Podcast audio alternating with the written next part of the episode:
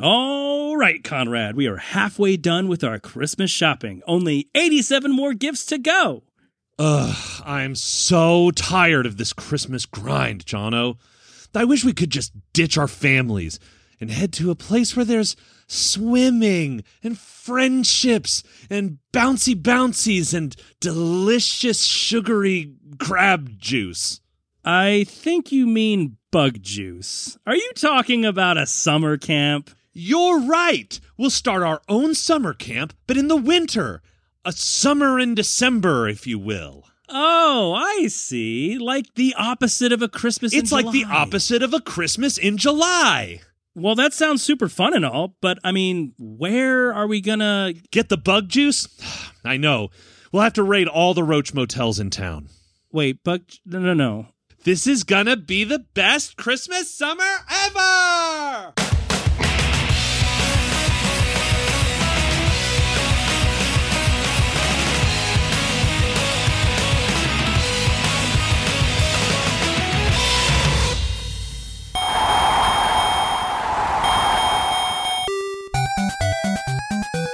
Ladies and gentlemen, boys and girls, welcome to Film Fights. I am your fearless host, Jono Rodriguez. And with me, of course, is my palm tree, calm, vree, D D, Ramoni, Karen Carpentery from the Bandy, from the band Saw E, Saw four, Saw three, Chris Tucker, Chris Rock, Spiral, Spiraling Out of Control, Yo, Don't Make Me Get to the Yo Roll, I'm Gonna Go to Yo Yo, to the Bro Bro, Bro, Conrad Hartman. Hello, Conrad. How's it going?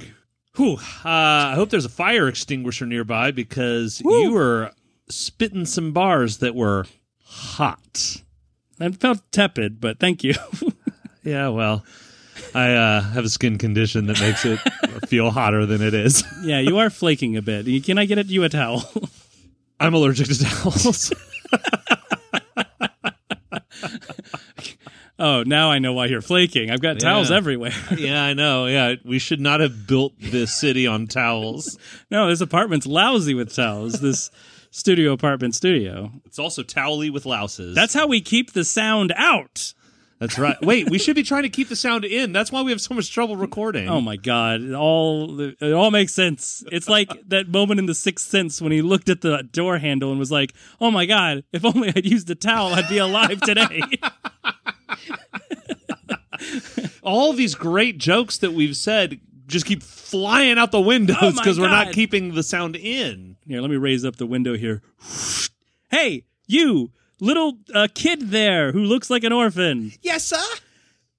You seen any towels or jokes around here? Why, it's Christmas Day. Oh, yes. Well, then go to the store and leave me alone. The one as big as is me? No. Why are you, I think we're having two different conversations.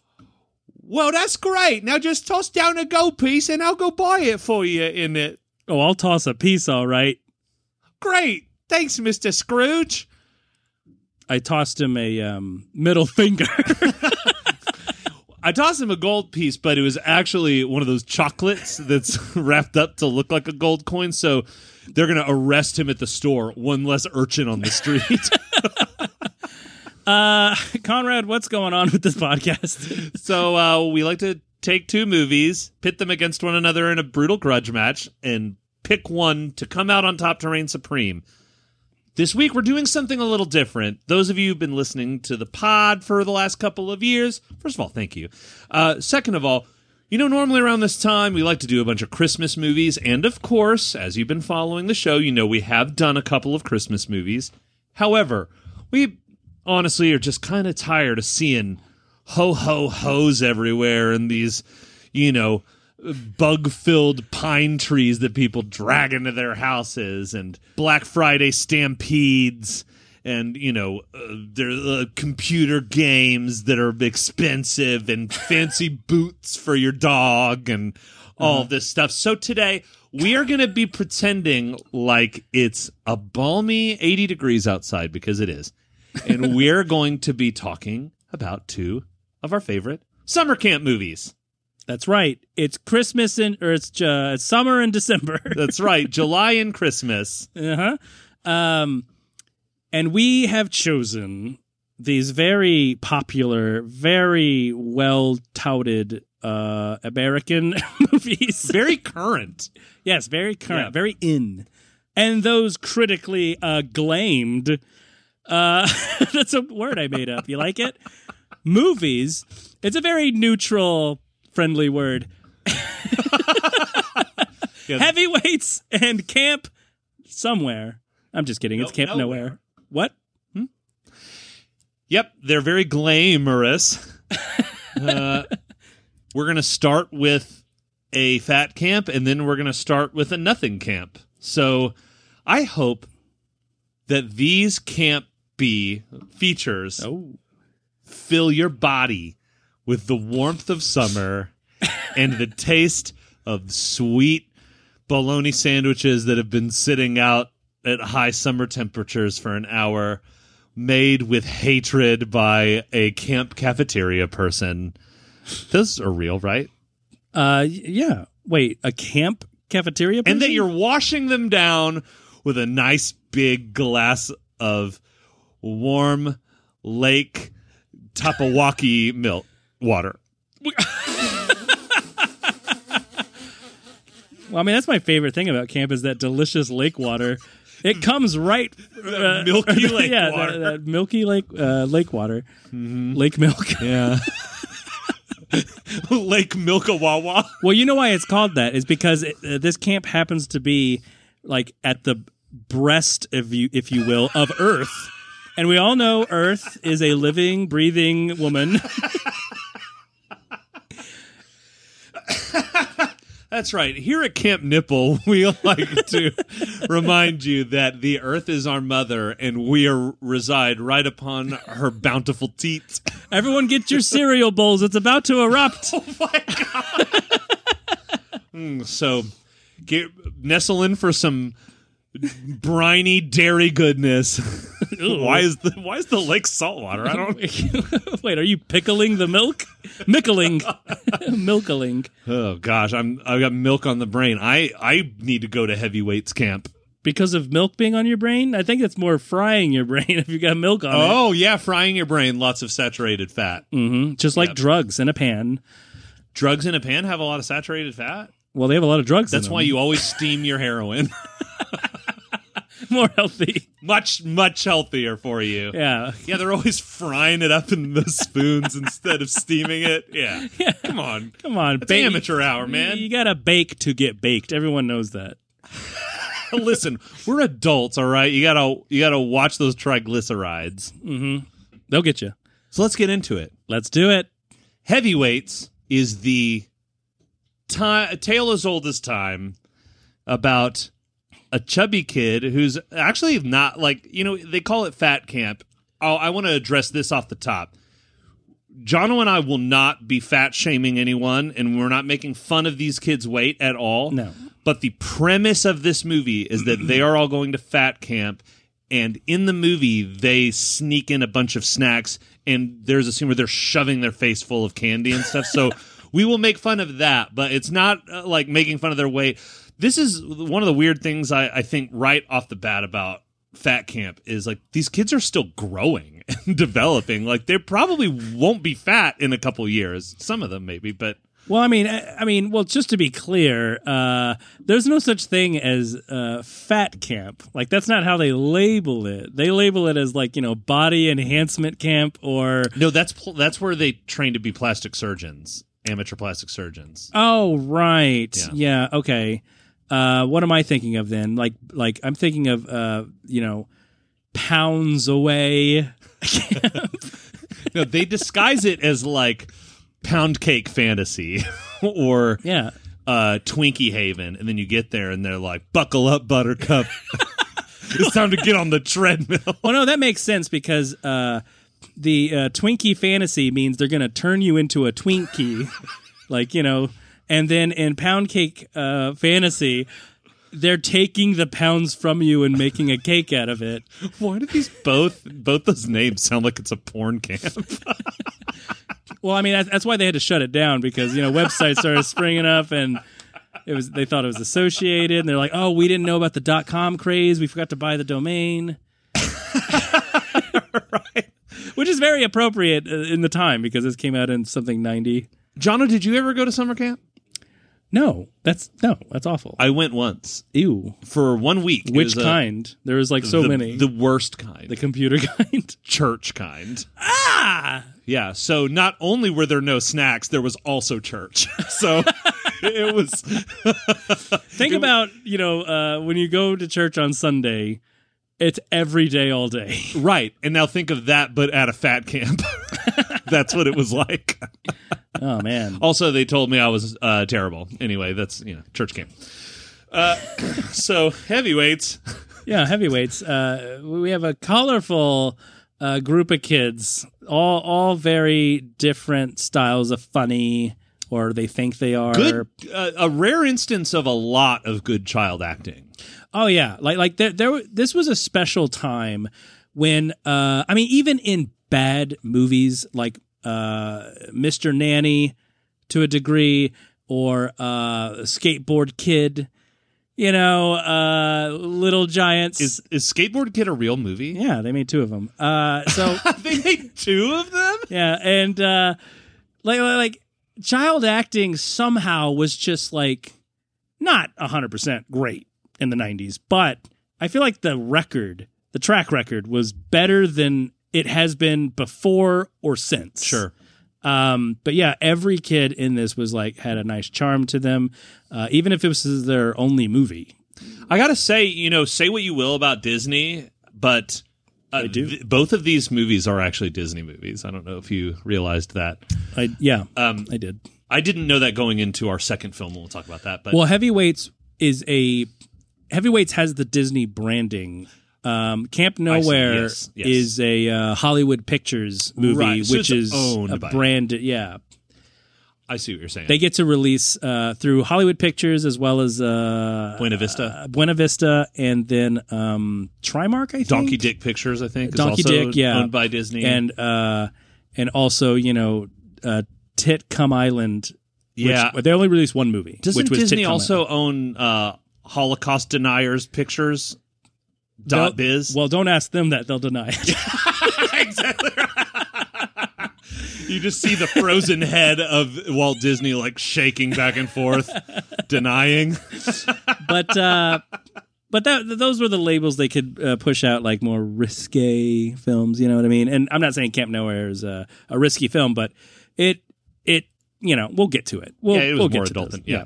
Uh, so I I do think that is a factor in Heavyweights with the. Good child acting, because say what you will about Disney, but they do generally have good child acting. I don't know what they're doing. Like they're like punching them in the back in places where it doesn't show on their body and being like, you better give me a fucking well, good performance. Well, no, they just, but, they just, uh, or if they're truly good cultivating youth talent. Yeah. They just knew how to find charisma back then. Like, like, you That's know, a good point. uh, Please don't sue us, Disney. It's just jokes. Well, I mean, they'll get to us eventually. They're eventually, suing everybody. Yeah. Um, Uh, but like, yeah, I think back then, it, it, you know, and, and not, and I will not go onto a tirade about this, but movies back then, especially for kids and stuff, were had less of a political agenda than it does now. Hmm. Uh, and by which I don't mean literally like, you know, uh, politics. I mean like, you know, oh, we have to, we have to make sure the right amount of types of people, their their language, are in the film. We have to make sure the language is right. We have to make sure that it gets watched by, like, these executives who are, like, ninety years old and just with their fucking fifty-sheet checkmark page. Like, back then it was just like, oh, this kid is funny. Let's put him in the movie and, and then maybe fat shame him a little bit because he's okay with it. They don't know that for a fact, but it was back then. Who cares? Well, and, and actually, uh, I think you hit on two Two really solid points there. One, which is that if you look at this cast, it is naturally diverse. Mm-hmm. Like it, it yeah. you naturally, because you've got Kenan Thompson, you've got uh, that kid that was also in Mighty Ducks, you got the main kid, you got that British tool, you got that little redhead dummy or whatever. The redhead. You got yeah, the, the race of redheads. Yeah, I just named like three different white actors and, and two actors of color, but. Uh, you know, and the other thing that you said was great too. So good to good, good to yeah, have that. These kids, track. These kids are very funny. So this movie starts with uh, school letting out, and it starts off with one of the most common tropes of a summertime movie, which is the last day of school. The kids burst out of the classrooms, and they're like throwing papers everywhere and ripping up their textbooks, and you know, peeing on their janitor, and like you know, kicking their teacher in the crotch, and yeah. like. That's not, I don't know about you, but like when school let out for summer when I was a kid, it was like, okay, I'm going to go home now. Well, I mean, not unless you were bridging the gap, because if it was like your last day uh, in school before going to the next school, then oh. yeah, you, you did that. Well, then I was like punching a cop. Yeah. Overturning a car. Yeah, that's right. I break out the Coke at my desk and just start mainlining it. It's like the end of a World Cup. Um, the teacher's like, well, you know, kids will be kids. Please don't kill me. They're tied up and being taped for a hostage. Hits her over the head with a bottle. And not just like a bottle of Coca-Cola. No, a bottle of Jim Beam or something. Yeah, that's right. They didn't know better, okay? They couldn't drink good whiskey. It's just about to say that. Should have let you have that one. But I took it. Because I'm fucking LeBron James over here, and you're Michael Jordan. That's right. Oh, he. D- Wait, no, that's Kobe. Anyway, uh, so then uh, you know he comes home to discover his kid, his parents, his kids. oh, what, oh, what, what, back what? from school, Joni and Jebby. Because I'm Billy Madison, and I decided to go back to school. Did you do your fucking chores? Ugh, I shouldn't have had you when I was six. God.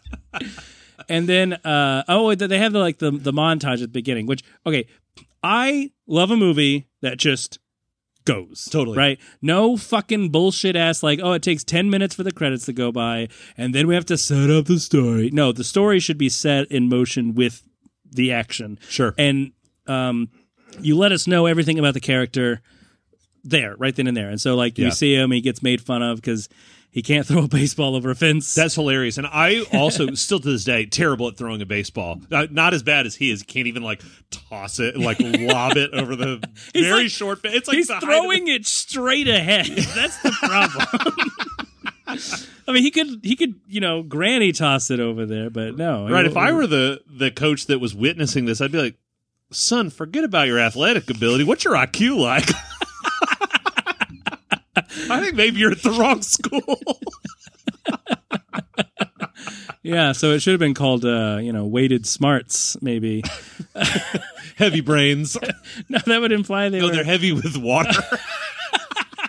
Oh, because you're when someone says you're dense, you know? Right. Uh, see? What are you, dense? Your uh, brain made of lead? It's called hydro something. It is a real Hydroplaning? Thing. Hydroplaning? I... Like you do in your car when it rains? Yeah. It happens in your brain whenever you're, you yeah. know, doing... hydrobraining. It's yeah. the same thing. Your brain's slipping back and forth because of all the water. It can't keep thoughts in it. It's like sloshing around.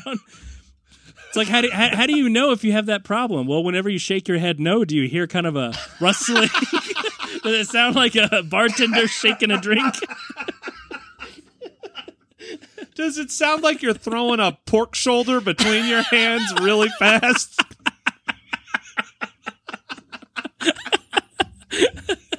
Does it sound like you're giving a little toddler a bath in a sink?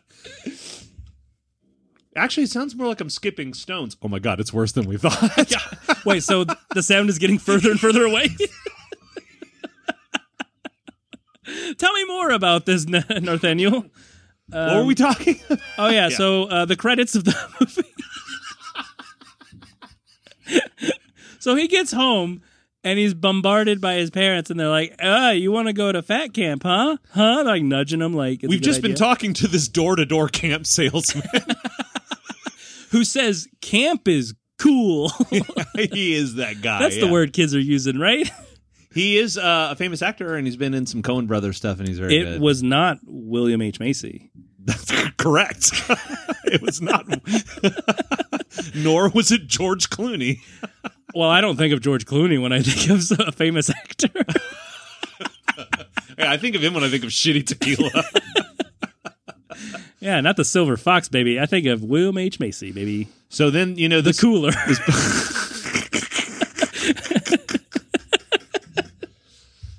speaking of the cooler, this kid's on the fast track to heavy camp. I, I'm, I'll heavy shame him, you know, not fat shame him. You set it up yourself. He's on the fast track to fat camp. That's right. He's on the fat track. The Nordic track. The Nor- That's right. All these kids are headed to the Nordic track. It's in the Nordic pole. And then his parents like put him on a plane by himself. Like, how far away is this camp? He's got to fly there. Oh, was he on a plane? That's where he meets Kenan. Oh, that's right. He Kenan pops Thompson his little head in. And, yeah. and he's like, "Hey, you going to fat camp?" I got to say, love him or hate him, I am like, uh, I love seeing someone like Kenan who, because it's so rare, who goes from being like a child com- comedic actor all the way to now, like he's like the longest running member on S N L, and he's like been in a bunch of things and a bunch of shows, and it's cool to see someone be a child actor and become successful and not like yeah. destroyed, oh, yeah. and chewed it's, up and eaten by the monster. It's a, you know, it's a rare case, and yeah. and he he was a natural, and and really uh, was, yeah. And it was a shame the same luck couldn't happen for. Um, You know, uh, Drake and Josh, you know, they they were funny. Okay? That was after my time. You know? And uh, we're only a couple years apart. But I guess that's, I mean, that could be the difference, right? When you're on the crux. That's true. I mean, you are older than me, but. I mean, you make it seem like, oh yeah, Jono, you were from the iCarly uh, phase. That was after my my my bur- little brother was watching. Yeah, exactly. No, he was watching. Uh, he was watching The Sweet Life of Zack oh and God. Cody. So then you were watching. Um, you were watching Victorious. I like that we're gauging our ages strictly on Disney. Yeah, by shows. Then I was watching like Halloween and uh, Friday the Jason and oh, Halloween Town. That was a good set of movies from Disney or Nickelodeon. I don't remember. So Kenan's like, "Hey, going to fat camp, huh?" And he's like, "What? No." And he's like, mm, "I look at how uncomfortable you are in these tiny airline seats." He's like. Nah, you're fat, and you're sitting next to somebody who's fat, or something like that. Yeah, it's actually uh, kind of a, a sweet bluntness to it when he's like, "Nah, nah, man, like because he say he, I think he literally says because you're fat." Yeah, he yeah, go, and he, he goes, "Yeah," I, and he goes, "I'm not fat," and he goes, "Yes, you are. I'm fat too. I'm going to fat camp." Yeah, it's said uh, because it's said so plainly and and straight. It like it is a joke, but it's not like a hokey like. Because you're fat. And he does the jazz hands. It's a sweet uh, kind of moment of connection between them and of self-realization for him to be like, oh, like, you're saying, like, I don't have to be ashamed and, and deny right, that yeah, I'm fat. That's... I can just be like, oh, okay, yeah, I'm I'm kind of fat. And he's like, cool. My name's Kenan Thompson or whatever. I'm I'm Camp. Fr- I'm Mister Camp Friend. Nice to I'm meet half you. Of Kenan and Kel. Uh I'm the burger in Good Burger. No, that, that's uh, as far as thematically, I, I did enjoy that in the movie. That like uh, they're actually, uh, I mean, unless it was from a you know villain in the movie, right? There was no like fat shaming, no. and, and it was mo- and, and they had this approach that was like. They never really said like, you know, oh, I don't care that I'm unhealthy. They weren't playing that angle, but it was right. more just like, I'm proud of who I am. You know, totally. Like, I, you know, this is how it is. I'm yeah. a child. I know I'm going to shed these pounds when I get older, but right now, give me the SpaghettiOs, baby. Well, and I think actually they were, they kind of, uh, this is probably going a little deeper than this movie really was, but like the camp, Camp Hope seemed to take more of a natural, holistic approach before the evil monster took it over. They were just like, you know what? These kids are going to come here. We're going to plan their meals.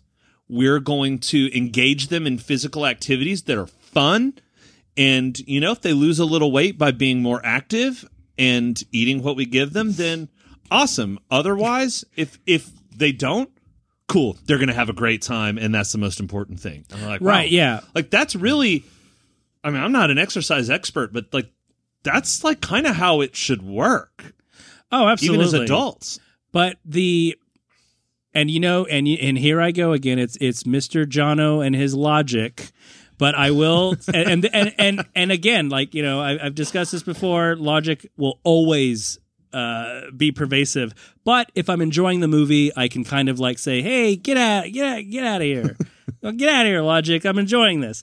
Uh, but the logic here was that um, all of these kids, except for uh, Main Fat, was they were.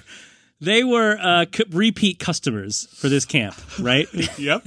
And the idea is that they keep getting sent there because it's working from a parent's perspective. Otherwise, why would they keep sending them there? Or if they love losing? It so much, right? But like, and that's and that's the thing. They, they should have really love. They should have established that, because they do say in the commercial that Pat is in. Which, by the way, he when he said, "I've been coming here for ten years."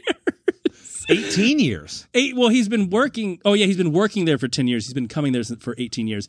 Like, when he said that, I almost thought that was an unintentional joke, because it felt like a uh, like a bad commercial. Cause right, because like, he's a substantial he's, man. Yeah, he's yeah. you know he's not. He, you he's know, a man of a certain carriage. He's certainly. Got a girth to him, and so like, and he's front and center. And it's like, yeah, that's not going to sell me on putting my kid there. Let's talk about Pat. Let's talk about Pat. The um. He, uh, I know this is a Disney film. Yeah. Okay, so you have to take that into account, because if it's a Disney live action film, uh, you know, the adults will be kind of uh, one of two things. If they're a good guy, they will be kind of dumbed down a little bit so that they can be friends with kids yeah, easily. They'll be childified. Childified. There you go. Mm-hmm. They will be childified. Oh, in this case especially. He's frying up those kids, uh, mm. and uh, well, mostly their fingers. He wants those little child fingers. Oh, child fingers with the hunky dunky sauce. Oh yeah, don't worry, Mister Hellraiser will ring you up. Uh, but yeah, uh, they'll they'll childify them, and then uh, and then the bad guys will be like levels of Ursula. Villainified, mm-hmm. where they are just super wacky, and it, and it's fine. It's fine. You know, I, I understand that. But the problem here is that if Pat, uh, and I'm just going to skip right to it. If Pat didn't have a love interest, mm-hmm. it wouldn't have been so kind of weird, because there was uh, I got Stranger Danger vibes a couple times. Yeah, we thought his love interest was uh, Kenan at first. No. Yeah, because he's got his arm around him and he's like, "Hey, you ready to go skinny dipping?" Yeah, that's what he said. Again? Any kind of cups. Anyway. No. Uh, uh, he gets Mickey Mouse himself because he puts his tips on his head. Let's just say this. Uh, if you're a, a previous uh, listener, uh, I wouldn't count on Pat to save me by swimming out to the middle of the lake and helping me out. You know what I mean? I mean, he might help me into a rack of ribs. That's right. And that's that's actually not a fat joke. That's uh, from uh, Friday the thirteenth. So go back and listen to it if you don't understand what I mean. Go back and listen to the movie Friday the thirteenth. Go back and listen to the episode we did about Friday the thirteenth. That's right. Get ready to get homework. Listen to the lovely spectators. Hey, listen. We're not sending you to heavy camp. We're sending you to film camp. And when you go to film camp, you're going to learn non-facts. You're going to watch bad movies. You're gonna watch bad. So many. Throw out the Criterion Collection and throw in the Shiterian Selection. uh, that is the thing about Disney movies uh, in villains versus good guy grown-up peoples, is that Mister Bad Person... grown up is like, I'm very adult, no fun is great. And then a uh, good guy grown up is like, I just want to have fun and play badminton or whatever they're doing. And like, it has bad in the word. You can't. I want to drive fun carts and uh, not go karts. And I want to swim and I want to jump on the go blob. And, you know. That's oh, yeah. that's the difference, and so I think that we're creeped out by adults that want fun, because uh, being adult an adult is so fucking boring all the time. And we see these grown ups like Pat who are like, are you ready for the best damn summer of your, summer of your life? And I'd be like, God, your enthusiasm is exhausting. Well, I couldn't relate uh, either because uh, I was never surrounded by those uh, types of adults. I was surrounded by the villain adults who were just wacky. And... yeah, because that's what most adults are like. Most of them aren't Pat, and that's why we think it's weird, because actually, like, he was fucking awesome, like, with the kids in this movie. Oh, yeah, yeah. So I, I'm not trying to, yeah, I, I want to be clear that I'm not trying to, like, derail that, you know, he was, uh, you know, negligent or anything like that. I, I do believe the chemistry with him and the kids oh, was absolutely. very genuine, and and it was like, oh, yeah, he's he's really cool. Hey, it's just jokes. I but, mean, you know, when he's, like, you know, coming to, coming to my basement area, I'm looking for uh, I'm looking for some candy. Oh, Jono had a very different experience watching this. Oh, you didn't watch the director's cut? So here they are. They're having a great first day, and you know, um, main main kid, yeah, main kid is meeting all uh, the secondary friends, mm-hmm. and they are also ample and not in not just size but friendship. Yes, that's what you, that we meant. And, uh, you know, there's the one kid that talks like he's a mob boss all the time. Oh, my God. I loved him so much. He's so good. He's in Mighty Ducks also. Yeah, his, his, um, uh, and you could see that kind of naturally happening because, uh, you know, maybe the director was like, hey, you know, you're like, they all look up to you. You've been, co- you probably of the kids have been coming here the longest, and you're like the leader. And he's like, yeah, I am the leader. And he's like, totally owns it, and it's awesome. And he's he, like, you know, you're going to shave even though you're like eleven years old and your that, face looks like the same as your bottom. Well, because he's got to like send that message to the other kids. Like, hey, seriously, you see this? I'm shaving. That equals mind your place. Don't worry. I'm going to give you s- Snickers. That's why I like to shave in front of my dog to remind him who's boss. Yeah. You see this, Eddie? That's right. Classic alpha move. Just remember, you're covered in hair. I never shave you, and you never, certainly never shave yourself. You, have you don't to... even have opposable thumbs, you fucking little canine prick. He's got to sit there and take it. He's got, he's got to. Hey, you know what? He may not understand exactly what I'm saying, but I'm pretty sure he gets. However, if you know he starts like rubbing too hard on a tree or starts biting his hair out. So I'm just saying, if you ever see a bald spot on him, you better watch out. Hey, is the lion the king of the jungle or not? Yes. Does the lion clearly have a maintained haircut? A maintained. Tained. Thank you. Well, his taint might have a mane, a little mini mane. He's, yeah, he gives himself a Brazilian, a little landing strip. Leads yeah. to his weird cat penis. Well, when, well, you know, he's, you gotta spoil yourself sometimes. Well, listen, you know that ring of hair, baby, that doesn't happen naturally. That he's he's gathering the rest of the animals and looking in the mirror and shaving while he's like, "So, what's new in the jungle?" So, the kids. Yes, back to the kids. Their assembly, their first day at camp. Mm-hmm. They're about to meet their benevolent camp owners. This is the most we've like actually gone through sequentially a, a movie in a while. Yeah, we got to wrap up soon. Well, anyway, Jerry Stiller owns the camp, and then he's like, "Oh no, I had to sell it to Ben Stiller, my son, who's not my son in the movie." No. And Ben Stiller's like crazy exercise guy Tony Perkis, and he's going to Perkisize everybody. That's right. Uh, and he his his overacting is wonderful as usual. Yep. Uh, very funny. Very uh, God in that body. Yeah, he he made sure to let everyone know, hey, comedians can look ripped. As long as their face is disgusting. Yeah.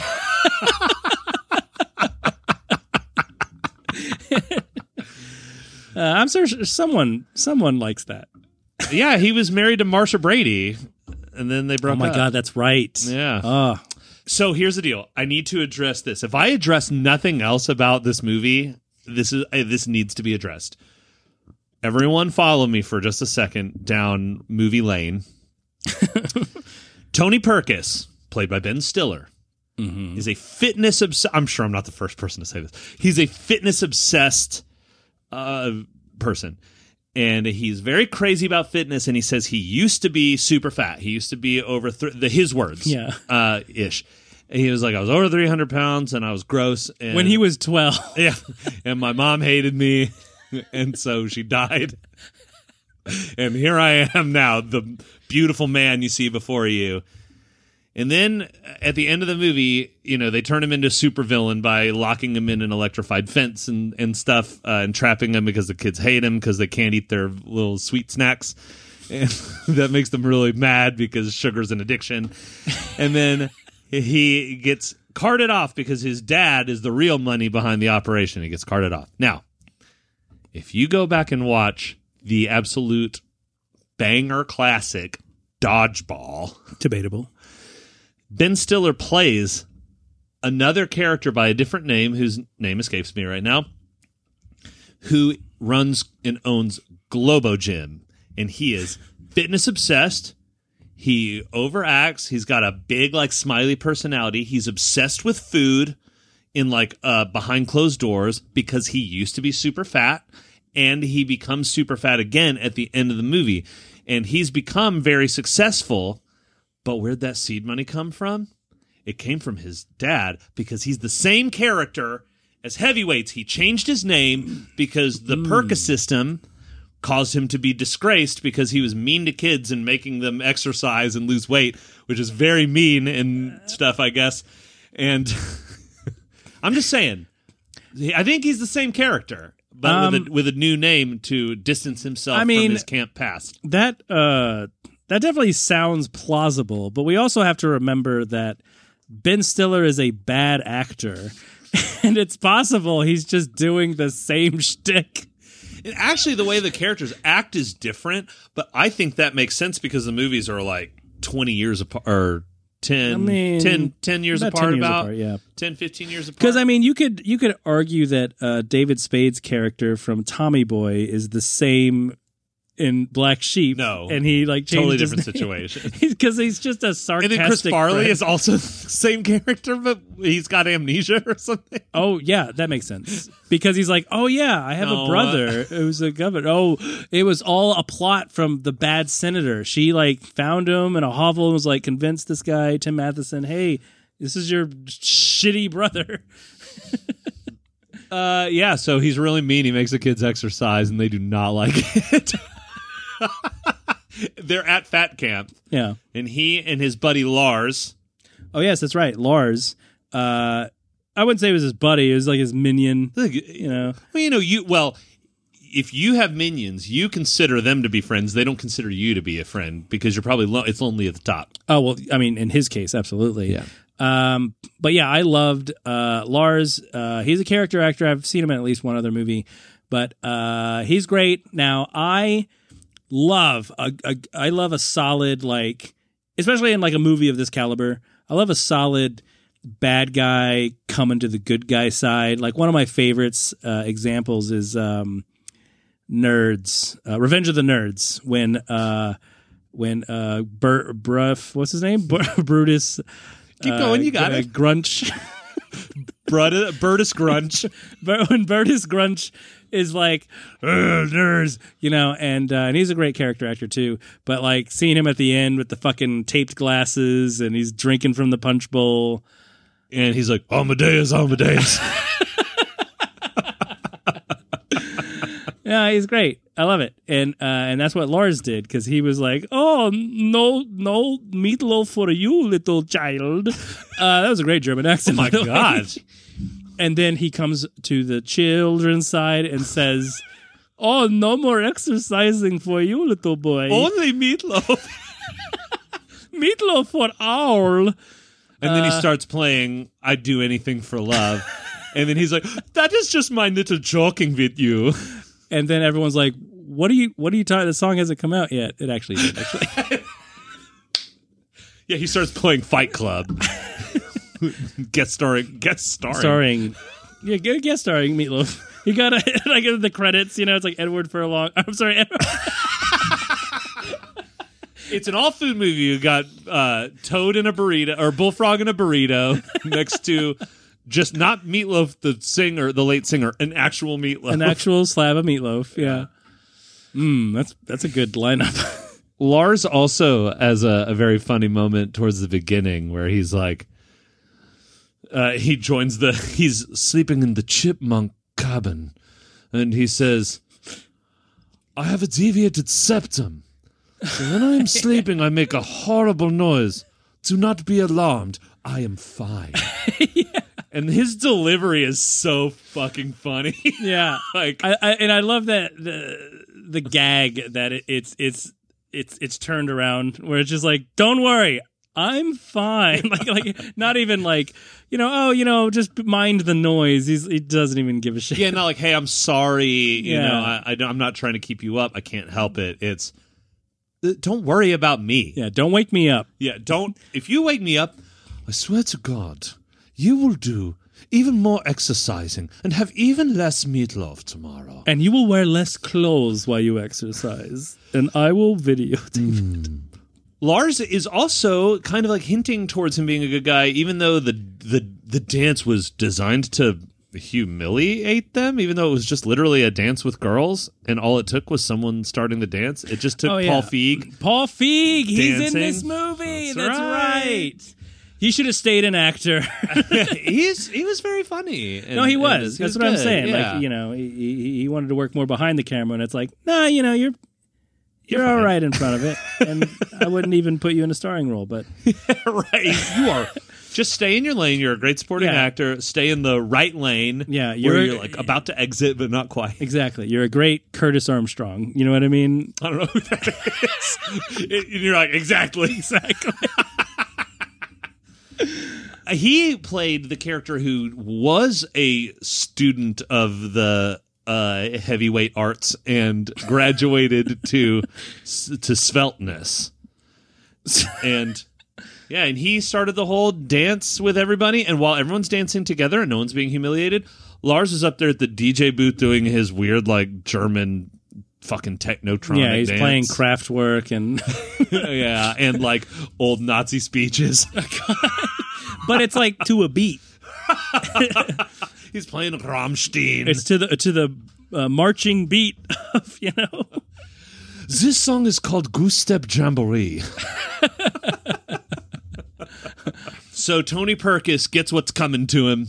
They catch him in a Tony trap after he makes him do a twenty mile hike. Now, I will say that is like an insane Oh hike. yeah. So like every movie that's ever happened, well, actually, maybe not every movie. Most movies have an ending. As long as they weren't written by Stephen King, they usually have an ending. Yeah, or uh, Christopher Nolan. Uh, so this this one had a Apache Relay race. First of all, offensive. Yeah. Well, I mean, it's only offensive if they were in uh, Apache gear, which uh, we know would not be authentic because um, there's no way they would oh, spend... Yeah, they definitely weren't wearing offensively stereotypical outfits with leather fringe and one single feather on their headband. Well, it wouldn't have been um, time appropriate anyway, you know? Uh, period appro- Period perfect. It wouldn't have been part of the periods. Yeah, they should have dressed like casino owners if they wanted to dress like Apaches. So like most movies, this one had an ending.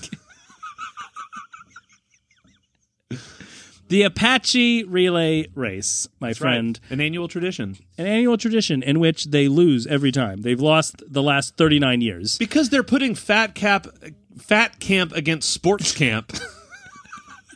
That's like that having a no math sense. competition with accountant camp versus fat camp. Or like a drug Olympics with straight edgers. Pat's like, next year, pie eating contest. We got your ass oh, on this yeah, one. See, yeah, they should have done that. They should have mixed it up. Um, but they win the relay race, which is impossible. But it also feels very tacked on from a uh, screenplay totally unnecessary point of view, because like it, it felt like everything was culminating in uh, Anthony Perkis uh, getting booted, right? I guess his full name would be Anthony. I didn't think about that. Doesn't matter. Uh, like that's the end of the movie, And then it's like, and then they pull a uh, the Dark Knight on you and go, nope, there's still another half hour. and uh, and yeah, it's like, oh, we have this race, and like, I, even then, it's you kind of feel like, oh, who cares? I think they mentioned this once in the movie, and the stakes. They didn't build on the stakes of them winning the race. They built mm. on the stakes of getting rid of... Pat's like, wait, did you say we're building stakes? We're building stakes. Remember when they were hunt- when they were running after the cows? Why were there cows at camp? Dude, I that like made me like borderline angry because it was so unnecessary. It was... But yeah, they like... The kids sneak off camp to chase a cow because they're so hungry they're gonna like turn it into burgers or something. That's like Wimpy running around with a meat grinder. Like, oh my god, what are you gonna do when you catch it? They're just gonna club this cow. It's just gonna grip its flesh off its body. No, they're running after the forks and knives. They're gonna eat it like as is. Hey man, say what you will about the Perkis system, but if those kids are so in dire need of calories that they are chasing live cows. Hey, you know what? You don't know what it's like. You've never gone cold turkey on candy before. That's true. They're trying to go cold cow right now. We're going to try to eat it cold. Um, so they win the race, but and it was like, well, yeah, of course. Who cares? It was like the last five minutes of the movie. And then Pat kisses the nurse, and you're like, oh. Yeah, like they kind of had like a little flirtation, but he like grabs her and maws her down. I would have liked it if he's kissing her and she pushes him away and goes, ew, what the fuck? We're coworkers. That's super inappropriate, bro. Calling H R. Well, H R just got fired from the camp, baby. Tony Perkis' system is going in the uh, to his dad's house because his dad saved him. Uh, I think my favorite thing is that... Uh, What did they do different to win the Apache Relay this year than other years, John? I don't remember. Nothing. Nothing. No, they had to do something. Like they were like, "Oh, I'm really good at eating, so I'm going to use my jaw to bike."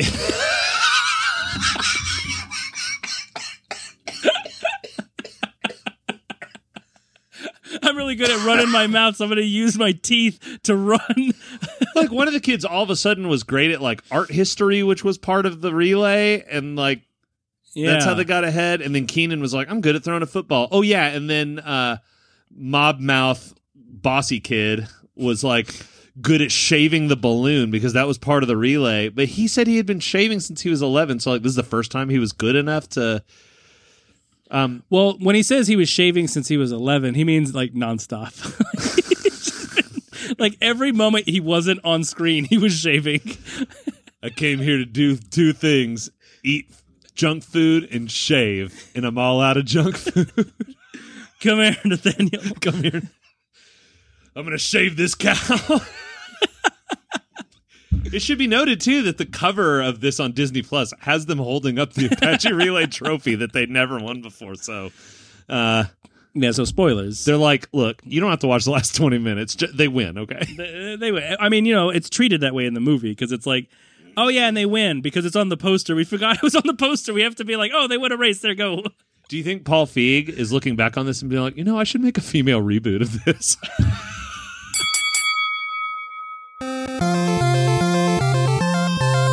Well, Jono, now it's time to go back to a time that's right before the time we were talking about with Camp Nowhere, but it's somewhere in our hearts and minds. One year before Heavyweights came out, this great movie about Christopher Lloyd letting kids leave their parents and run amok came out.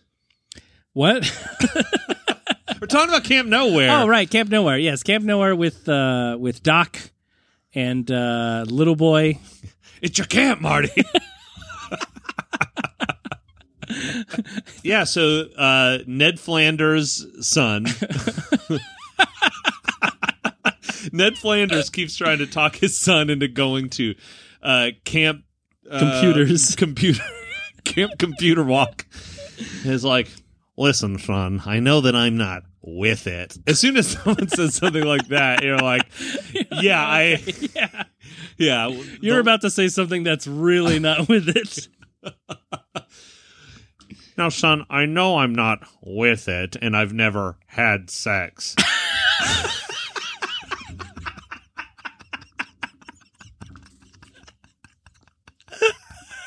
But he had to have done. That's a cuckold situation for sure. I've never had traditional sex.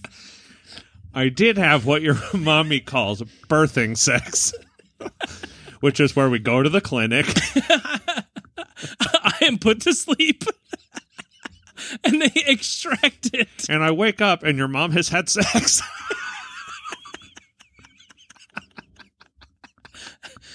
And I say, boy, howdy, am I hungry? And then we go out for a nice slice of pie.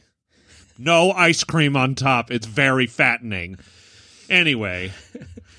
But uh, I think that you have lots of, and the kid's like, yes, potential. I know, Dad. You keep boosting me up with positivity, trying to make me a productive adult, and I hate it.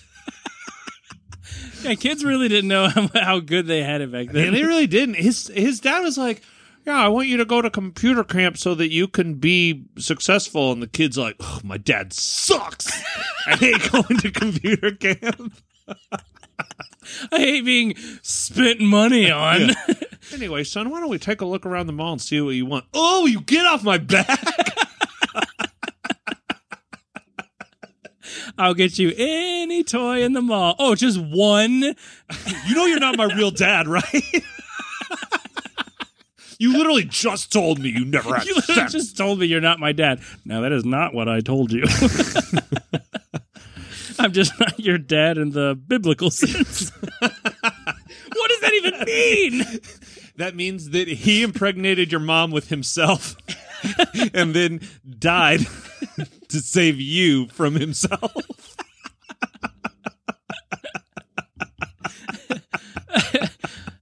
Yeah, so computer camp seems like it sucks, and you know he sees uh, Doc Brown, the mm-hmm. disgraced nuclear physicist, hawking fake easy cheese at the mall. It's low in cholesterol, and don't worry, it goes great with this whole raw fish. Well, we know the... Uh, the Literally ch- what what happened, but I, I summed it up. But th- he says all those yeah, things. Yeah, he does. And uh, and we all grew up with the uh, cheese whiz craze of the nineties. Mm-hmm. And But I don't remember there being like a uh, a... whole fish flavored cheese whiz. I also don't remember Easy Cheese having a brick and mortar shop inside of the mall. I didn't realize what? Their profit margin was that high. Well, yeah, they have the cans, but they also have like wheels of cheese. So it's like, it's not processed. You're yes, using that's real the cheese? Difficult cheese. The rest of it is the easy cheese. uh. I'm sorry. Did you hear how I uh, how that laugh came out of me? Like I was trying to start a mower, and it was like, no. Yeah, it came out like you'd been eating too much easy cheese. Yeah, I'm still trying blocking to get that up, mower. Blocking you up. Still trying to get it going. It's all right. Well, kid's talking to his friends, and his other friends are like, uh, okay, so the nerd girl love interest is like, my parents keep sending me to Heavyweights. Camp. Yeah, I, that okay. Yeah, let's talk. Okay, so each friend, uh, they each are being forced to go to a specific camp. Uh, we have uh, Nerdlinger who's going to computer camp. We have Drama Girl going to drama camp. Mm-hmm. We have uh, Hot Stuff going to uh, military camp. Oh, you meant the boy when you said Hot Stuff. Yeah, uh, that pause uh, you know, might have actually because little... they're like thirteen. That's probably better. Well, well I don't no, know he was he was billed as the Hot Stuff of the group, right? Yeah, and then you had um, Geek Girl who was being sent to uh, Bat Camp, which like she was perfectly normal. That made the looking. most yeah that, that that was the most bonkers choice because it's like oh all of these characters are fitting into an archetype, but oh. She's not it, heavy. Is it because she's wearing baggy clothes that they're trying to fool you into thinking that, oh, she's a tub? You know? Or or is it or is there some kind of like mind games level of abuse that those parents are putting her yeah, through? Yeah, even worse. Because the yeah. mom is no holiday ham herself, you know? Which Wait, means holiday hams are fatty. Not a lean one. ninety-eight percent. I think you mean a holiday clam. That's much lower in cholesterol. They're just like, you well, know, she, the glob of protein. She needed to clam up, I'll tell you that. Yeah, that's right. Um, which she didn't when she ate the uh, poisoned brownie that uh, Richard Simmons, Christopher Lloyd fed her. Oh, that had raw liver paste in it? Yeah. To try and... Yeah, so Christopher Lloyd goes around to each of their parents and he's like, now I'm a fitness instructor, and now I'm... I'll stop doing it. Uh, and then now I'm I'm a military man, and now I'm... I'm a drama man I'm, from Europe. And now I'm computer guy. And to be fair, like, he should have been leading a drama camp, because that was really impressive. It, it, it Well, I mean, he was a drama range. teacher. Yeah, I know. So yeah, it, it made sense within his wheelhouse. Yeah, I definitely didn't forget that until right now. But let's let's talk about the uh, so the the I guess the inciting event uh, inciting incident would be, oh, we're going to send you to these camps, and they're like, we don't wanna, and so they see weirdo, washed up, potentially dangerous man. They know nothing about him, but they go to his like rando trailer guy, rando trailer in the park, and uh, and boy boy uh, knocks on the door, and he's like, "Hey, let me in. I'm a boy." And Christopher Lloyd is like, uh, "Yeah, come into my trailer, little boy, because a man is coming over." That's right. Which was played by M. Emmett Walsh. No, throw sheets all over this lab equipment. So that he doesn't know I'm making meta candy. Meta candy? That's right. It's that's, meta that's candy. Right. Me- me- I have a methodical approach to candy making. I guess you could say I'm making homemade meth. Vicks Vapor Meth. Uh, and so M. Emmett Walsh is like, hey, I'm a collections guy. I'm here for a car. And then he leaves. And then the kids blackmail him. Gay, run a camp for us. We'll give you a thousand dollars. Um, those kids have. Uh, did they say they had three thousand dollars? Right? I don't know, but they all the kids gave them the money that their parents gave them to go to camp. So their parents were just like, "How much is camp? All right, here's the cash. I here's, totally yeah. trust you. Here's the cash." Uh, and oh wait, he does tell them. No, no, no. He has it because he asks all the parents. He says, "It's cash." That's right. Yeah, yeah. So he has it. Well, no, the little After, no boy boy uh, pulls out his wallet. That's later, and then he's got like a, it's just filled to the brim with hundreds. Yeah, that's later when all the kids are like, "Give me my camp money back!" Like, what are you going to do with it here? And do you remember where uh, they were demanding this cash? They were demanding it when they found a car in the middle of the night. It was a rust bucket, as they call. I mean, not as they call it, but as as you would call it back then. Uh, a, a found car. It was yeah, it was clearly a total destroyed car, and throughout the movie, uh, Hunk Boy Hot Stuff is like, "I'm gonna fix this car, baby." And oh yeah, you see him; he, he's working on a carburetor in one scene, and at the end of the movie, it's just a pristine, fresh from the factory, new like classic nineteen, car. Uh, fifties, it looked like Chevy or nineteen sixties yeah, Chevy, or Chevy yeah. Bel Air or something, and it was baby blue. It's like, wait a minute, wh- he also was, painted it. Yeah, where was the scene where he painted it, reupholstered it, and got new uh, parts? Well, it was during the montage where they were fixing up the camp for Parents' Day. Yeah, he was selfish. He was fixing up the car. Um.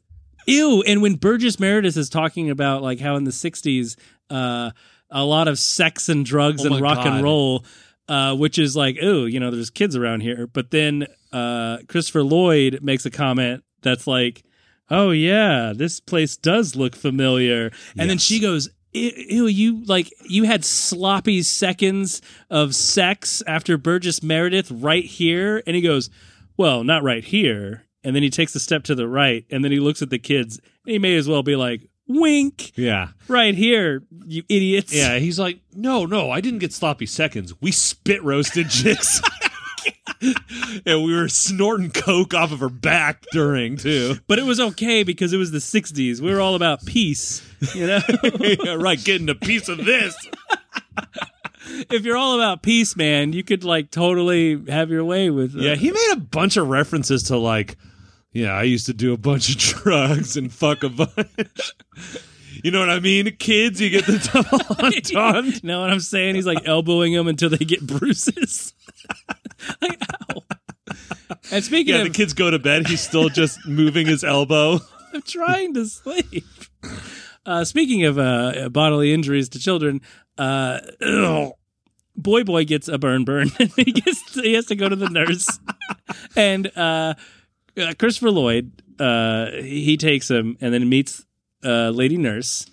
And this is their meet cute. And I will say yeah, but that... she's not a nurse. They didn't, like, hire a nurse for their secret camp. No, no, no, no. It's off-site uh, in her home. And they gloss the shit over yeah, that. Just it's like, just like, hey, oh, you're a we, nurse. Yeah, right? Here we are in someone's house because she's a nurse, and she has all the supplies. That she's a you know work from the home. She opened up her own shop, her own hospital, her own nursery. and uh, and I'll say the meet cute of them was far superior than the one in Heavyweights between. Pal, Pat, Pat, and Gal. Pat Sajak and Vanna White. Vanna Red, because she was redhead. Oh my God, they were both redheads. um. So yeah, meet cute. Yep. And then they're like, well, I'll see you next Tuesday. And then they, uh, oh. You're going to be our nurse, he right? Was calling her, he was calling her a cunt. I'll see you next Tuesday. Oh, okay. Dang. Um. Oh, man. That's why it's Hollywood Pictures and not Disney. Yeah. He would have oh, said, that's why. Yeah. It should have been Monday if it were Disney, but Tuesday if it's... Uh, anyway, um, the, they go back to the camp, and uh, they continue being uh, horrible children. And um, it starts raining one day, and the kids are suddenly... They've had it. Oh, not the rain. Fuck this idea. Fuck you, mud.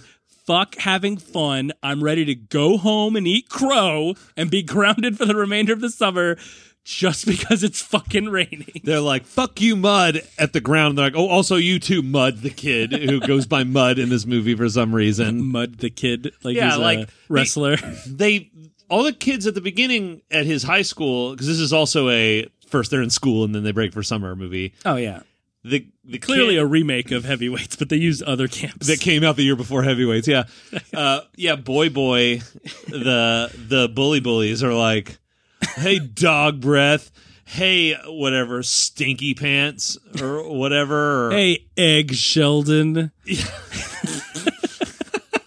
Hey, pimple butt or whatever. And then, hey, t-shirt breath. So then.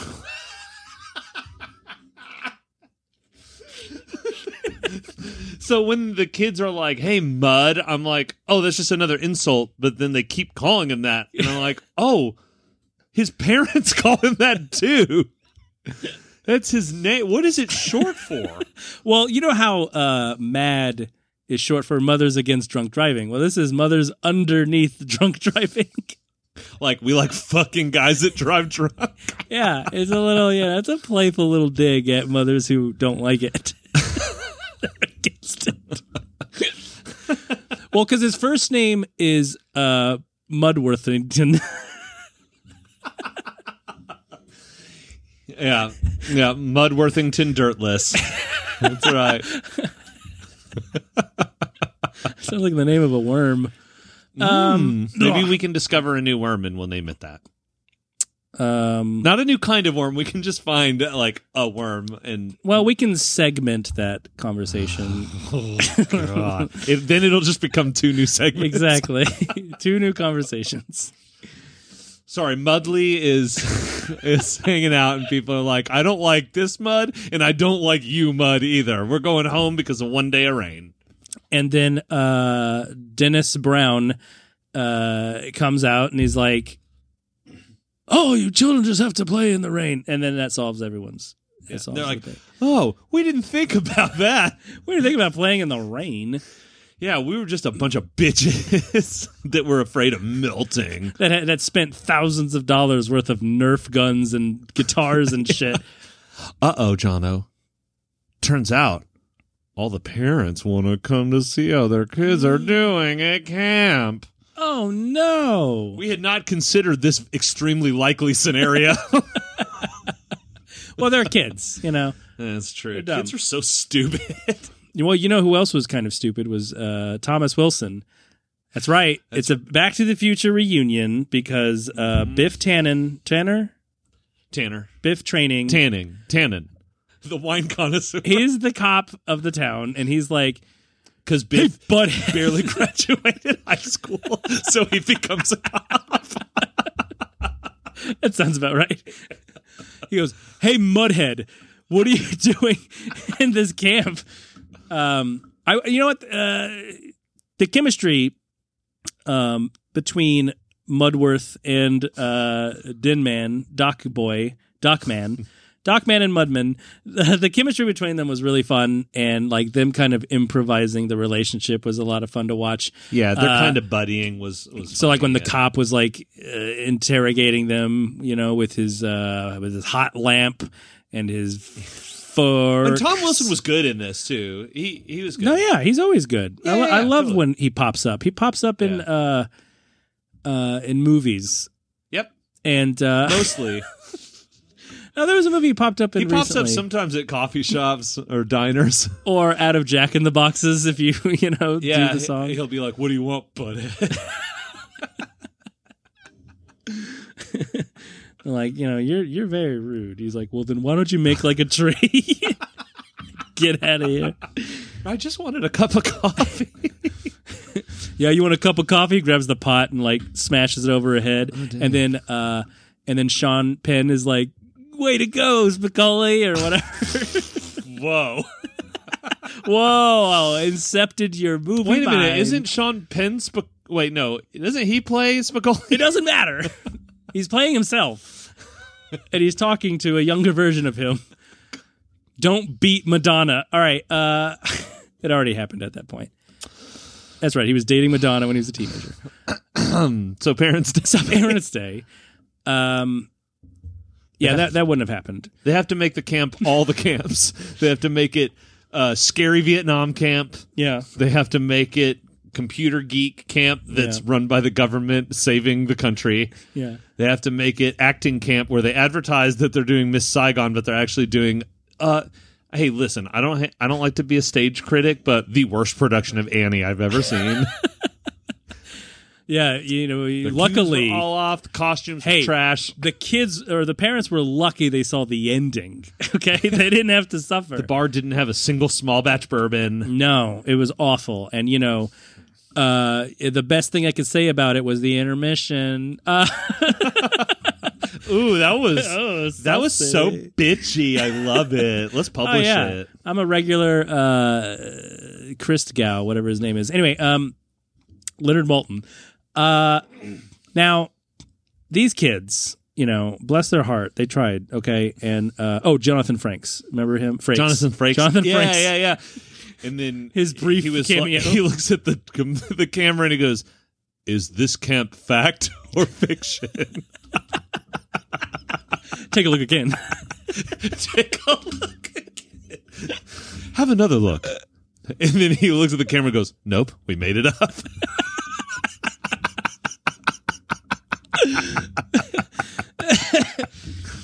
Yeah. Oh, I could he's think like, every time I He's see. like, take another look, and it shows like a slow motion of the banner, and it like as it folds over and there's another camp name. Did you catch it? Let's watch it again. Oh my god. And it turns out this movie, it wasn't actually a movie. All this lead up was just the intro to an episode of Beyond Belief Factor Fiction. Take another look. You know, some movies are made to entertain and some are made to fool you. It's just like that in our first story. Camp or not a camp? You decide. Camp Nowhere or Camp Somewhere? I'll check you later. No, it was a complete fabrication. Oh my God, I'm all of a sudden blanking on her name. Jessica Alba was in this movie. Yeah, I remember uh, when I Googled, uh, you know, the movie to, to get a gauge on it and see the trailer or whatever. I saw like stuff that, like, oh, Jessica Alba, it's her first movie appearance. Mm-hmm. I completely forgot. Uh, and then I watched the movie. And then I Googled Camp Nowhere again to like look at the cast because I was like, right. Oh, you know, what was that kid from? He looks familiar. And I saw Jessica Alba again, and I was like, wait, she was in that movie? I don't remember. Did she have any lines? And then Jonathan Frakes was like, take another look. And then he shows a screenshot, and it's like, hey, that's from Dark Angel. uh, oh, wait, was she in that? No. Idle Hands. She was in Idle Hands. Yeah. Yep, yep. Yeah, I didn't uh, notice she was in this movie. Oh, yeah, I forgot to mention this in Heavyweights. Judd Apatow was in it, but I could not find him. I looked for him the whole time. I think his, oh, was he? I think he's credited. I think his scene got cut.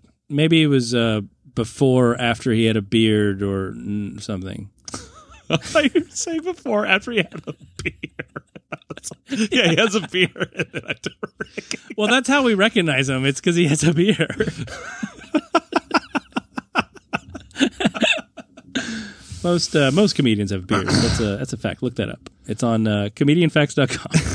And then, of course, as in most great heist movies like Camp Nowhere, everything goes terribly wrong when the parents show up and the uh, the collections guy and the cop. And the jig is up. They find all the dummies that they made look like people and all the computer projects. It's so comical. He's just like, oh, I'm falling for ninety minutes and, and pulling apart everything. You know how when you slip, you grab the curtain and it pulls down, and then you reach over and grab your dishwasher and then open the door and then reach back and grab a bottle on the shelf and knock it over and then reach back and grab a, a loaf of bread and drop it on the ground? You know what I'd like to, you know what I'd like to, uh, I'd like to imagine is that Uh, when it got to this part, because like they'd like, you know, built it up so much and they were like, oh, you know, you see the montage of them building it and then executing it. Uh, I think when uh, in the storyboarding or in the or even up to when they were about to direct it, they were like, this is my idea, guys. This is the director. Because I, I watched it with the commentary, the director's cut. Um, he was like, God, what a nightmare. He was like, um, he was like, this is going to be so cool. It's going to be a Rube Goldberg moment where the guy, like he, you know, he, he trips over the thing and then the, the sandbag comes down. The sandbag does this and, and then the bodies come down and then, oh, look, it made the lights come on and then the curtains come down. And it's like, oh, my God. And then when they were there, they were like, we didn't set it up. we, didn't. We ran out of money. And we also, this is the last day of shooting. What do we do? Well, okay, just just pull it all down. just just just yank it all down. And then M. Emmett Walsh is like, how do you want me to do it? Like, I'm, I'm intentionally doing it? He's like, no, like, you're kind of falling. But, like, you keep falling. Just pretend you're a crippled monkey that we keep tickling.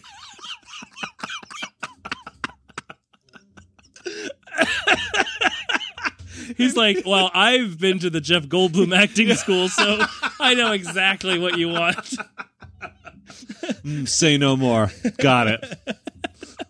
Wow. It's actually my specialty is holding up his resume. You bring your resume to every day of shooting. We've already, you never know. We've already hired you. You never know who you're going to network with. Yeah. I might get a job uh, working with uh, Christopher Lloyd. Guys, again. I'm already old, and it's only the nineties. And I will continue to be in movies for another thirty years. I'll even be in an episode of Frasier. That's right. He's in an episode of Frasier. Who was he in Frasier? Was he his dad? He was his dad's boss in one episode. He was actually his dad's dad. Dad, dad, dad. Granddad. Granddad. Um. So anyway, they go to the Apache... Uh,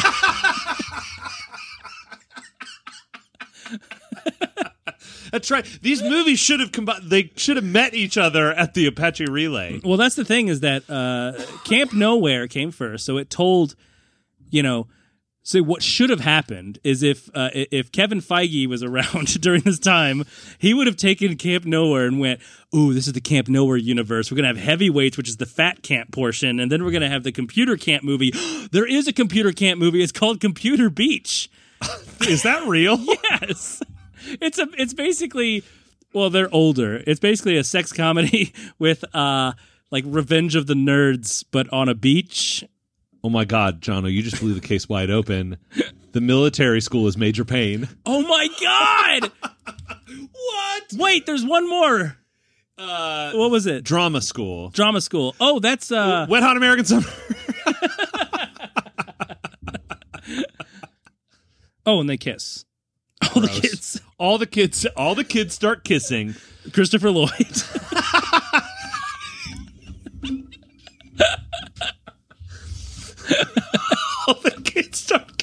Christopher Lloyd. You did it, weirdo.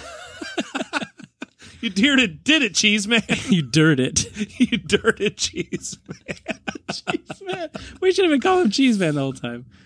So at one point, the kids sneak off the camp in a in a car with Christopher Lloyd in his gremlin. The cheese man. The cheese. Yeah, they go with cheese man to the beer place. Yeah. And they're like, yes, we'll have, uh, you know, fifteen beers, please, yeah. or however many. Let's, yeah, let, let's stock up this entire grocery cart with cases of beer. You know, pushing their luck a little bit. They're thirteen. Like, they don't need to be, you know, I'm not a prude. Like, hey, you know, you're a teenager. You're like sixteen, seventeen. You have a beer. Like, I, you know, that's... Wink, wink, you know, but yeah, sure, yeah. You don't need to be stocking up on what looked like expensive imported beer when you're thirteen and be like, uh, only Hoffenbryson for me. Well, it's okay for a minor to drink beer if they've got a, uh, a parent or legal cheese man.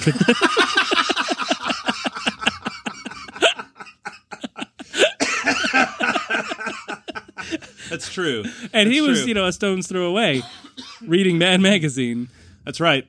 And uh, the kid had a fake I D and couldn't figure out how many, it couldn't figure out math, uh, how old he was supposed to be from his fake I D, which anyone knows with a fake I D, have that shit locked down, know your address, know the age, know the year, know the month. Well, he day. again, he's a kid. It's like Christmas magic with Violent Night. Any stupid thing these kids do, it's like, well, they're a, they're a kid. yeah. uh, I do like the exchange, though, because yeah, oh, yeah, yeah, he, yeah. he asks if he's... He says, hey, you got to be nineteen. Yeah. Which, uh, first off, what state, wh- what country are they in? Right, because it's a national law. I mean, but, but, be twenty-one, but do we or know eighteen, that? I think. Do we know that for sure, that in nineteen ninety, what if this was a period film? What if this took place in the time when that... seventeen sixty-two? Oh, no, then, that, wait, we I weren't a country yet. Yeah, we weren't a country yet, bro. So you could. So yeah. This could technically take place right back then. They're like, oh, I forgot ye old I D to buy my cider. They still had accents. And he would say, you know, he wouldn't say, I'm buying it for my father. He'd say, I'm buying it for the church. I'm buying it for my seventeen-year-old father. He's nearly dead from old age. He says uh, nineteen, and then he says... Uh, you know, what year were you born? He says, uh, you're, what was he, thirty-one. Oh, yeah. He goes, what year were you born? He says, nineteen eighty-four.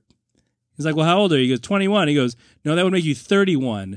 And then he says, no. He goes, but you, because you were born in nineteen eighty-four, and then, uh, or well, seventy-four. Well, not nineteen eighty-four, but yeah. Well, yeah. Whatever, you know what I mean. Whatever but, year it was, yeah. But then uh, Trey, Trey girl is like, no, he's twenty-one, which means he was born in nineteen or whatever. Like right, they're like arguing incorrect math. Yeah, like I love that it was that like there. It was a double incorrect. Like they kept yeah.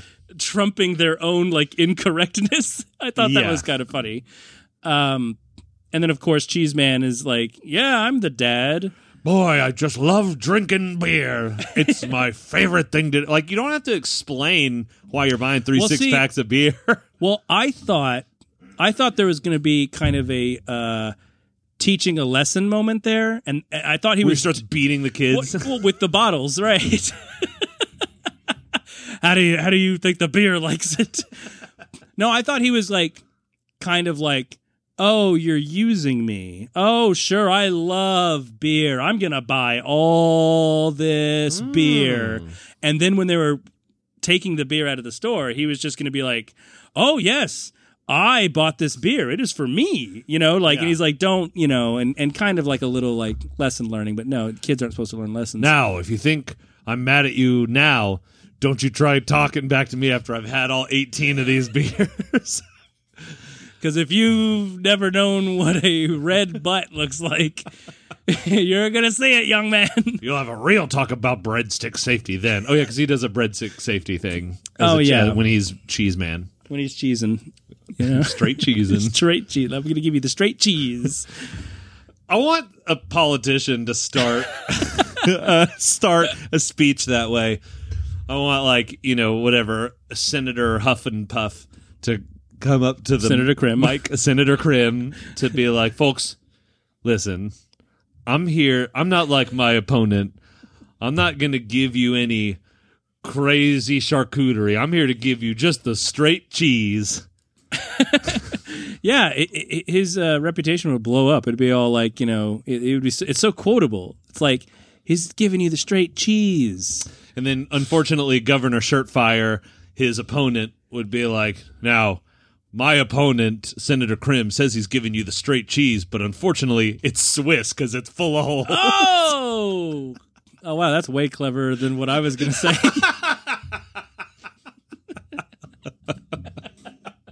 I would love it if politicians just debated using cheese puns, and you had to pick based on who had the best oh, cheese yeah. puns. Because like you can see it like in a debate, like you know, uh, Krim is like, "Oh, this and that," and then Governor Shirtfire is like, "You gotta be kidding me!"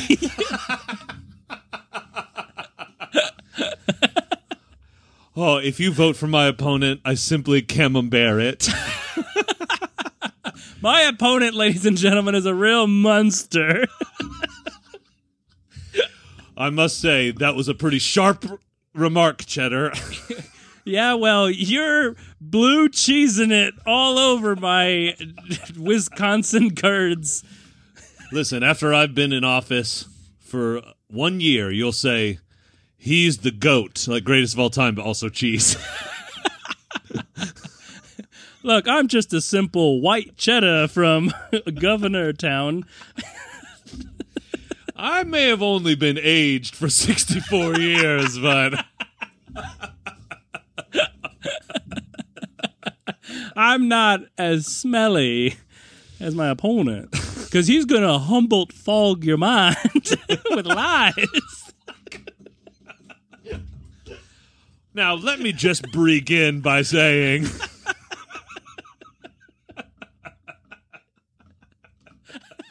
Boy, you're really grating on my nerves. Let me introduce to you my Parmesan, Johnny. Wait, what is the pun? Are you literally just introducing me to a wheel of Parmesan? Yes. No, his, par- his son, my Parmesan. My Parmesan. My opponent's very harmful to your health. There, I fixed it. uh, oh, well, that sure melted at the end, right, guys? I thought I tried to wow. sneak one in there. It was not to be. It was not your time. So, cheese, man. What, what, they got the beer. Is that what and, we were talking and about? And in the end, he got the gal, he got the car of his dreams. Which was the kids. He worked all summer on it. Well, I, well, you worked all summer on this car, and I committed many crimes, so thanks for the car. So many crimes. What's I'm, one? What's Grand Theft Auto? You know, I'm glad, I'm glad that uh, they actually said it. Uh, uh, Biff Copman says... Like, you know, oh, I can't believe no one's pressing charges. Okay, that's fine. It's like, okay, that explains why he's not going to jail because of that. But he still broke a lot of crimes. Yeah, the he cops broke a lot like, of crimes. Okay, you're still, we still need to hold you for questioning. Yeah. We still at least need to talk about this a little longer. Yeah, we need to interrogate every child, inspect them for touches, you know, because, uh, you know, a cop. They're going to sniff those touches out. If, if oh my God. If he has the scent of, of touch, he's going to be like, all right, cheese man, it's time for you to go to cheese jail. They'll never find me. All my touches smell just like melted American cheese. And as you know, the fat camp portion of the of the camp, cheeseheads. And as Christopher Lloyd is flying away, he looks at the camera and says, we're always watching. He's just flying away with his angel wings because he's from the outfield. Yep, that's right. I get the reference. Yep, no, I know. It was just poorly constructed on my part. Yeah, because no, no one was watching shit, dog. Oh, wait, he was watching for smells. Or no, he was... What the fuck is happening? Christopher Lloyd. How do you watch for smells? Now keep your eye out for smells. Well, you know, like when there's a pie cooling in a uh, on, on a on a shelf, and, and you see and, it with your mouth. Well, you see the the smoke fume, the the, the pie, smoke, the pie fumes, the pie. And then the pie fumes, like, you know, uh, turn into an, uh, a hand, and it like grabs you by the nose, and it like caresses your cheeks. You know, like they do in cartoons. Yeah, I've done mushrooms before. You know, Tom just wanted that pie, and Jerry was not having it. So anyway, Fat Camp. Or, Wait, that uh, was backwards. No, Tom is the cat. Yeah. Yeah, Tom wanted that pie, and Jerry wasn't having it. This is my mom's pie or whatever. What? No! Because Tom is a stray cat, and Jerry lives in the house, and he wants the pie for himself. The pie is for Jerry. He lives in the house. What do you? What, why am I? Not I wish the animals that lived in our studio apartment studio would make pies and have comical. Jerry didn't exchanges. make it. It was made for him.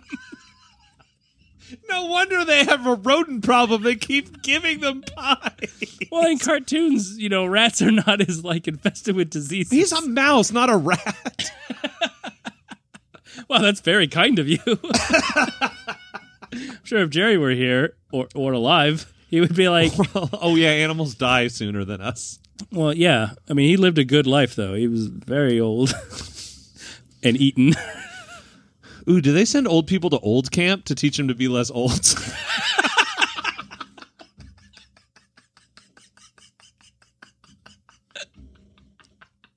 Yeah, it's called the Benjamin Button Camp. Now, I'm Tony Perkis. Now, you all you old fucks button your lips because you already gave me your Benjamins.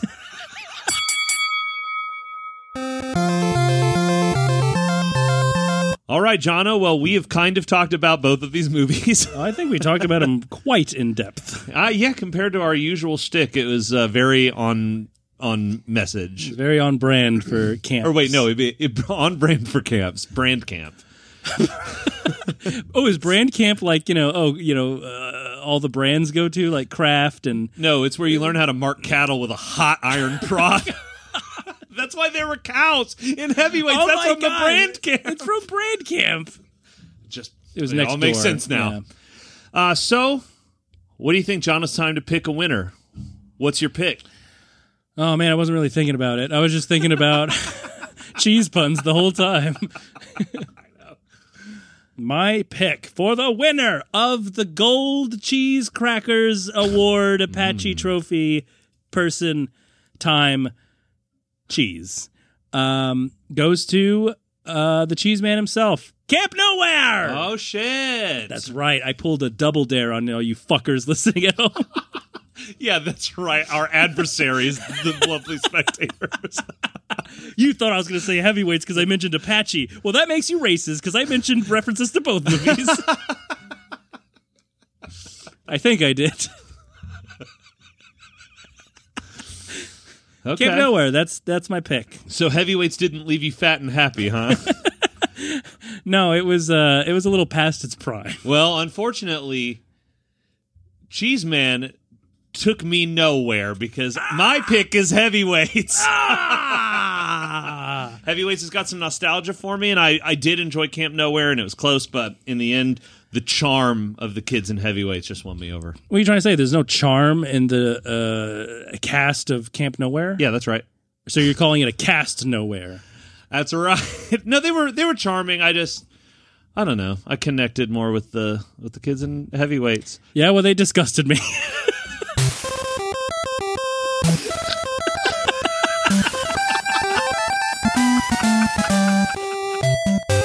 Well, you heard it here, folks. It's a stalemate. That's right. Which, uh, I can't remember the last time uh, you didn't pick the one I picked. Yeah. I could have faked and just been like, oh, yeah, that was my pick, too. We have a winner. But you know what? This show's about reality. I can't remember the last time one of us was wrong. Uh, I do. It was right now. It was me. It, no. was, it was definitely one of us. Um, No, but what, uh, you know, hey, if you lovely spectators remember which one it was, why don't you shoot us an email at battles at filmfightspodcast dot com? Connect with us on our Instagram and our Facebook page at Film Fights Podcast. Make sure, you know, you're rating and subscribing. But it, hey, if you think, uh, if you correctly think that Jono was wrong, let us know. If you incorrectly think that I was wrong, you can keep your opinion to yourself, or I don't know who you think you are, that you could guide our show, but, but please reach out. Yes, thank you. Thank you for uh, tuning in on another exciting battle that, uh, you know, didn't really, it kind of like stood its ground. It was basically like, uh, I would compare the movies we pitted against each other to like the actual battle of the three hundred. Um, yeah, it was kind of like uh, when my body goes up against a bunch of cheese. It just gets all locked up. Well, like Tony Perkis was locked up in Heavyweights. See, oh my God, yes. And he was prodded with electricity mm. and uh, candy. He was prodded with candy. He tricked that kid so easily. Bye!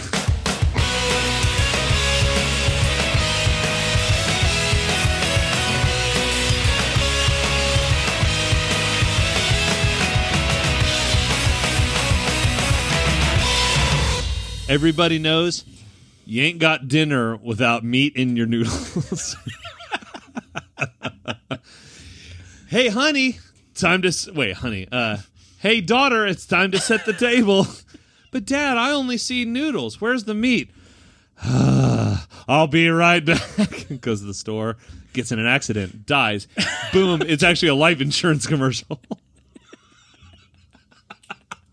God. So why did it need to be a daughter? Why did there need to be meat in the noodles?